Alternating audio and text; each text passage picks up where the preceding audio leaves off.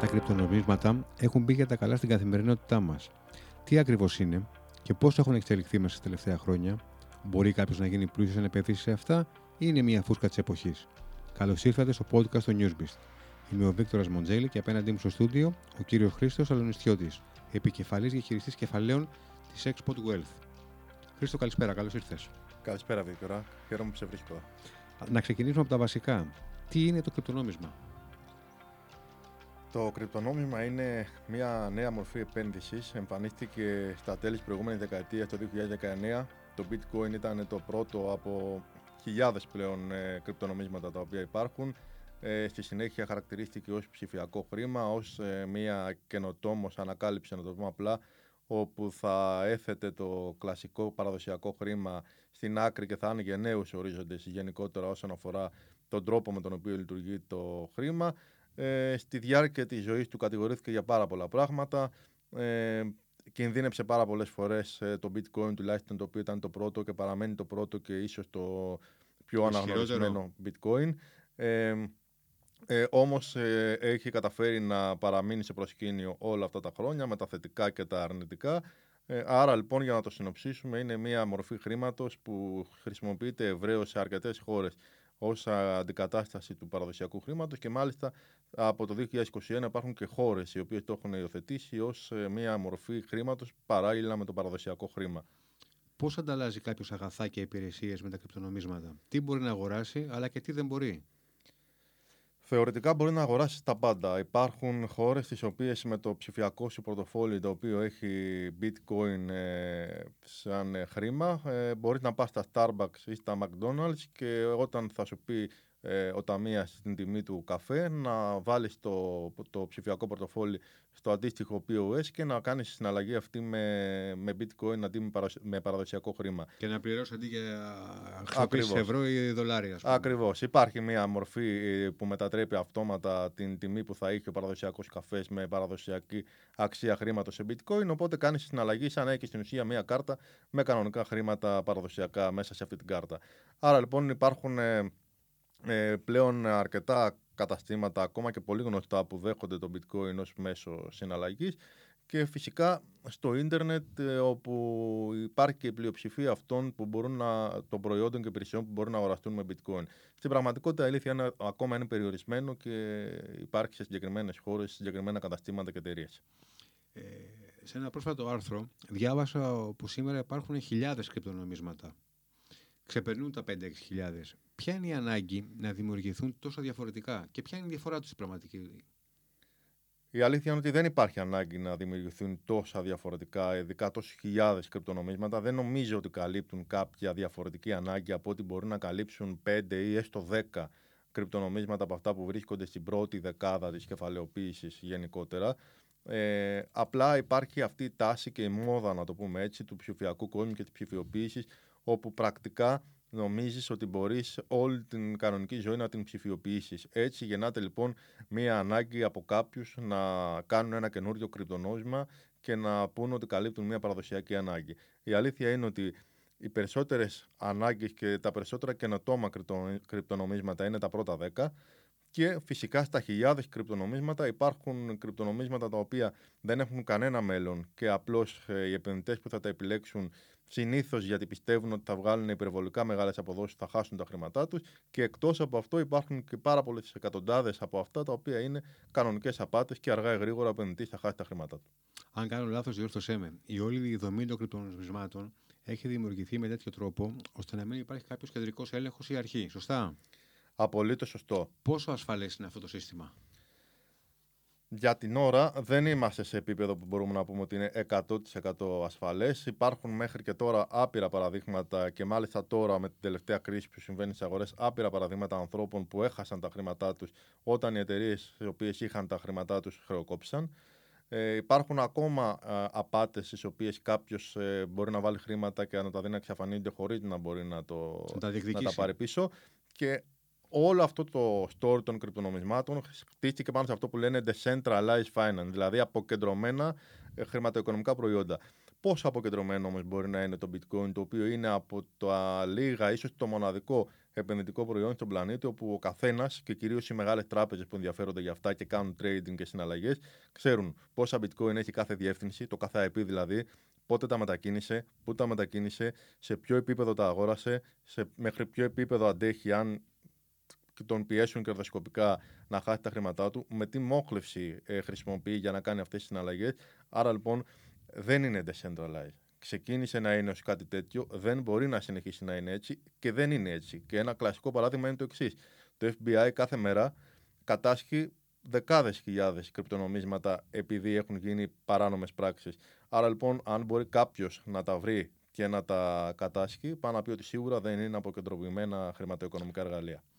Άρα, αν τηθεί υπό τον έλεγχο μιας ρυθμιστικής αρχής, τι πραγματικά θα αλλάξει στη λειτουργία του; Η πραγματικότητα είναι η εξής. Επειδή αυτό το επενδυτικό προϊόν με τα πάνω του και τα κάτω του, με τις αμφισβητήσεις του και με τα θετικά του έχει καταφέρει να διανύει τουλάχιστον 13 χρόνια ζωής, η αλήθεια είναι ότι αν και εφόσον αυτό το πράγμα ρυθμιστεί από μια ε, κεντρική αρχή, όπως ρυθμίζονται άλλου είδους επενδυτικά προϊόντα, χρηματιστήρια, μετοχές και το οτιδήποτε, νομίζω ότι θα είναι η καλύτερη εξέλιξη την οποία θα μπορούσε να έχει το bitcoin, διότι τότε θα επιτρέψει ε, στους ανθρώπους που θέλουν να επενδύσουν σε αυτό να νιώθουν μια μεγαλύτερη ασφάλεια διότι θα ξέρουν ότι οι πλατφόρμες με τις οποίες συνεργάζονται για να αγοράσουν αυτό το προϊόν ε, εποπτεύονται από κάποιον και τηρούν κάποιους κανόνες που μέχρι τώρα δεν υπάρχει.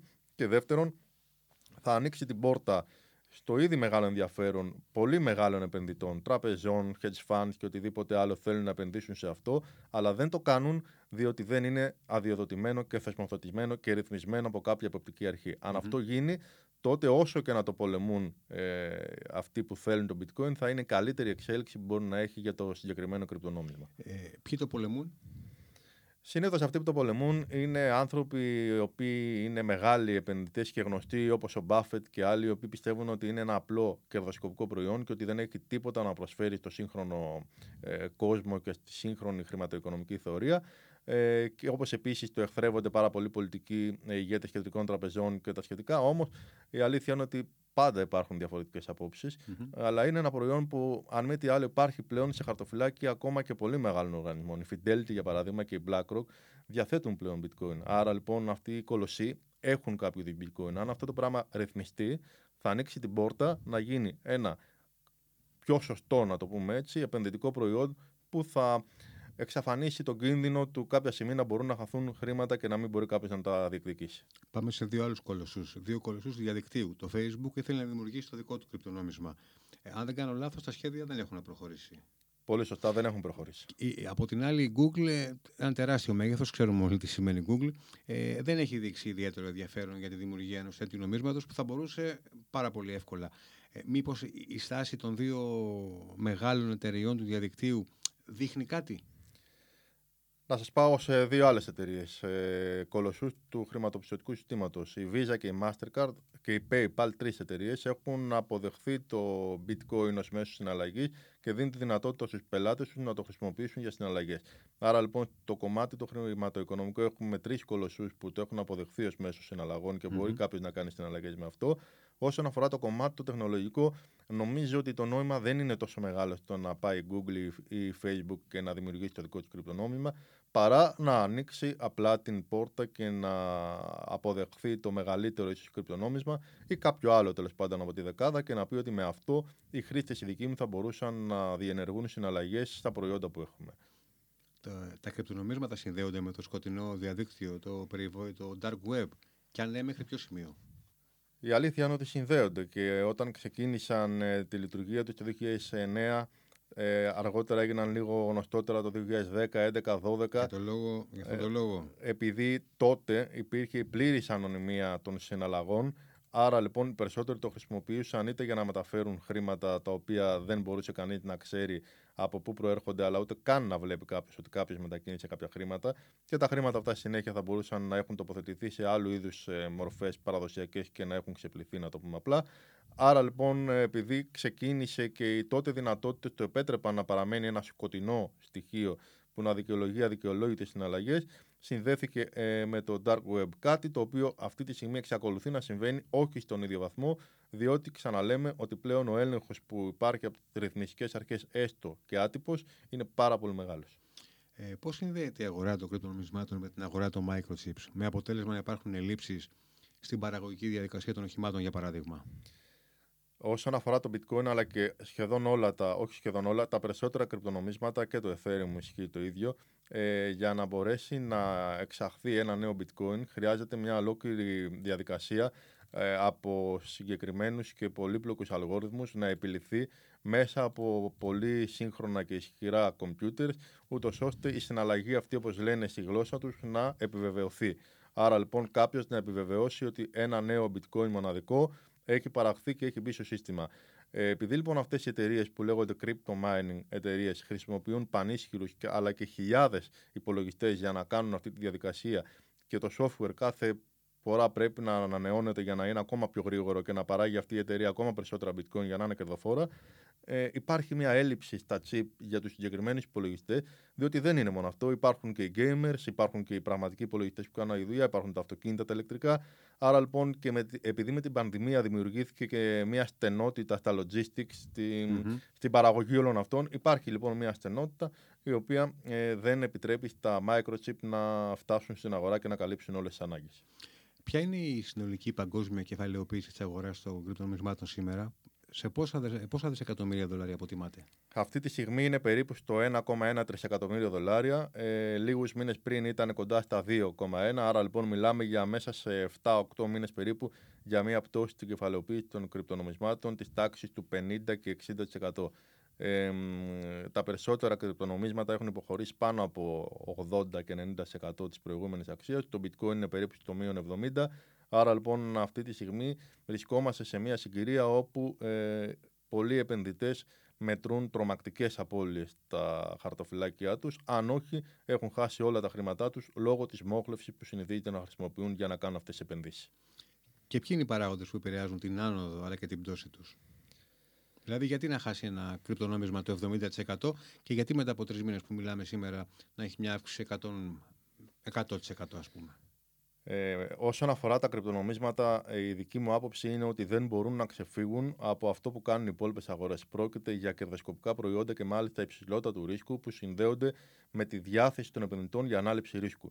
Όταν λοιπόν τα επιτόκια είναι χαμηλά, η οικονομία πάει καλά και τίποτα δεν φαίνεται να είναι μαύρο στον ορίζοντα, οι επενδυτές στρέφουν τα κεφάλαιά τους εκεί που πιστεύουν ότι μπορούν να βγάλουν περισσότερα χρήματα. Το bitcoin είναι ένα από αυτά, διότι μπορεί κάποιος να επενδύσει πολύ εύκολα σε αυτό, με λίγα λεφτά, με πολύ μεγάλη μόχλευση και ε, έχοντας και στο παρελθόν ε, στο μυαλό του ότι αυτό το κρυπτονόμημα μπορεί να έχει κάνει 50.000% ή 2.500% ή ε, πολύ παραπάνω σε 100, φαίνεται εύκολο ότι κάποιος μπορεί να βγάλει λεφτά. Όταν όμως οι συνθήκες αλλάζουν στις αγορές και αυξάνονται τα επιτόκια, πέφτουν οι παραδοσιακές μετοχές όπου είναι και τα περισσότερα λεφτά, μοιραίο θα πέσουν και αυτό. Και επειδή τα κρυπτονομίσματα είναι μια τεχνολογική καινοτομία, έχουν πολύ μεγάλη συσχέτιση με τον τεχνολογικό δίκτυο Αμερικής, τον Nasdaq. Όταν λοιπόν ανεβαίνει ο Nasdaq, ανεβαίνουν και αυτά ακόμα και πολύ περισσότερο. Όταν όμως πέφτει ο Nasdaq, ο Nasdaq πέφτει λίγο και τα κρυπτονομίσματα λόγω υψηλής μόχλευσης και ρίσκου πραγματικά διαλύονται όπως έχει γίνει αυτή την περίοδο. Όταν κάποιος ε, κάτοχος κρυπτονομισμάτων χάνει την ίδια στιγμή, ποιος κερδίζει; Πάντα στις αγορές υπάρχει ε, κάποια μεγάλη τράπεζα η οποία βρίσκεται απέναντι από σένα ή κάποιο μεγάλο hedge fund ή οτιδήποτε άλλο ή μια πλατφόρμα ε, που κάνεις συναλλαγέ και μπορεί να βρίσκεται και αυτή απέναντί σου. Άρα λοιπόν, όταν εσύ χάνεις και δεν μπορείς να έχεις άλλα χρήματα για να στηρίξεις αυτή τη θέση σου και αποφασίζεις ότι τελικά πρέπει να πουλήσεις ή τελικά κλείνει η θέση μόνη της διότι έχεις πολύ μεγάλη μόχλευση, αυτός ο οποίος βρίσκεται απέναντί σου κερδίζει. Και θα σας δώσω ένα παράδειγμα να το καταλάβετε. Το 2021 που ήταν μια χρυσή περίοδο για τα κρυπτονομίσματα με πολύ, μεγάλες, ε, με πολύ μεγάλα κέρδη. Μεγάλες αποδόσεις. Μεγάλες αποδόσεις. Mm-hmm. Μόνο το πρώτο τρίμηνο του 2021 οι πέντε μεγάλες επενδυτικές τράπεζες, Deutsche Bank, Citigroup και όλες οι σχετικές, από τα πάνω κάτω στα κρυπτονομίσματα και από το μηδενισμό των λογαριασμών των χρηστών λόγω μεγάλης μόχλευσης, έβγαλαν περίπου 200 δισεκατομμύρια δολάρια μόνο το πρώτο τρίμηνο του 2021. Μάλιστα. Αφού έχει τη μορφή και τη χρήση νομίσματος, γιατί δεν φορολογείται; Φορολογείται. Δηλαδή. Φορολογείται, αν ε, δεν κάνω λάθος, με 15%. Φορολογείται. Μπορεί κάποιος να επιλέγει όπως πολλά άλλα πράγματα και επενδύσεις να μην τη δηλώνει, αλλά ε, σε όλα τα μέρη του πλανήτη πλέον και στην Ελλάδα φορολογείται ε, όπως θα μπορούσε να φορολογηθεί το κέρδος από την άνοδο της τιμής μιας μετοχής και αυτό φορολογείται με 15%. Γιατί κάποιος επενδυτής που θέλει να επενδύσει το χ ποσό να επιλέξει τα κρυπτονομίσματα και να μην επιλέξει την, ε, το χρυσό; Ε, καταρχήν πρόκειται για δύο τελείως διαφορετικά επενδυτικά προϊόντα μεταξύ τους. Προφανώς. Αλλά, αλλά θα δώσω μία απάντηση πολύ συγκεκριμένη. Διότι πολύ απλά πιστεύει κάποιος ότι θα βάλει ένα κεφάλαιο χ, συνήθως μικρό, και θα καταφέρει να κερδίσει πάρα πολλά χρήματα. Κάτι το οποίο είναι ανέφικτο. Ναι, αλλά γιατί, γιατί να επιλέξεις τα κρυπτονομίσματα και όχι μια, σταθερή, μια σταθερή επένδυση; Διότι δυστυχώ. ή πιο σταθερή τέλος πάντων. Δυστυχώς η πλειοψηφία των επενδυτών, παρά το γεγονός ότι πάντοτε έχει πολύ μεγάλες ευκαιρίες να βγάλει χρήματα επενδύοντάς τα σε παραδοσιακές αξίες όπως οι συμμετοχές, η Google, η Apple, οι οποίε παρεμπιπτόντως βρίσκονται 20, 25 και 30% χαμηλότερα και μιλάμε για κολοσσούς, ε, επιλέγει να τοποθετηθεί στα κρυπτονομίσματα διότι, ξαναλέω, πιστεύει ότι το να βγάλεις 25.000%, 5.000% και 10.000% στα κρυπτονομίσματα είναι κάτι εύκολο. Ε, δεν μπορεί να συμβεί, δεν συμβαίνει και μπορεί να γράφεται και να ακούγεται, αλλά απέχει πολύ από την πραγματικότητα και αν κάποιοι πράγματι έχουν βγάλει χρήματα ή όχι. Τι θα απαντούσες εσύ σε αυτούς που πιστεύουν ότι ο, τα κρυπτονομίσματα είναι ένας χάρτινος πύργος και κάποια στιγμή θα καταρρεύσει. Όσον αφορά την πρώτη δεκάδα των κρυπτονομισμάτων που είπαμε, ε, θεωρώ ότι ε, εφόσον ε, καταφέρουν να ρυθμιστούν από υποπτικές αρχές και κυρίως από την Αμερικάνικη Επιτροπή Κεφαλαίου Αγοράς, ε, δεν πιστεύω ότι θα καταρρεύσουν και ότι αργά ή γρήγορα θα χρησιμεύσουν σε κάτι. Για μένα αυτό το κάτι δεν είναι ότι αν θα γίνουν χρήμα ή όχι. Ε, ο επενδυτής πρέπει να το δει πολύ απλά. Είναι ένα επενδυτικό προϊόν ε, το οποίο λέγεται bitcoin, να μείνουμε σε αυτό, όπως λέγεται ε, Apple και είναι μια μετοχή, άρα ένα άλλο επενδυτικό προϊόν.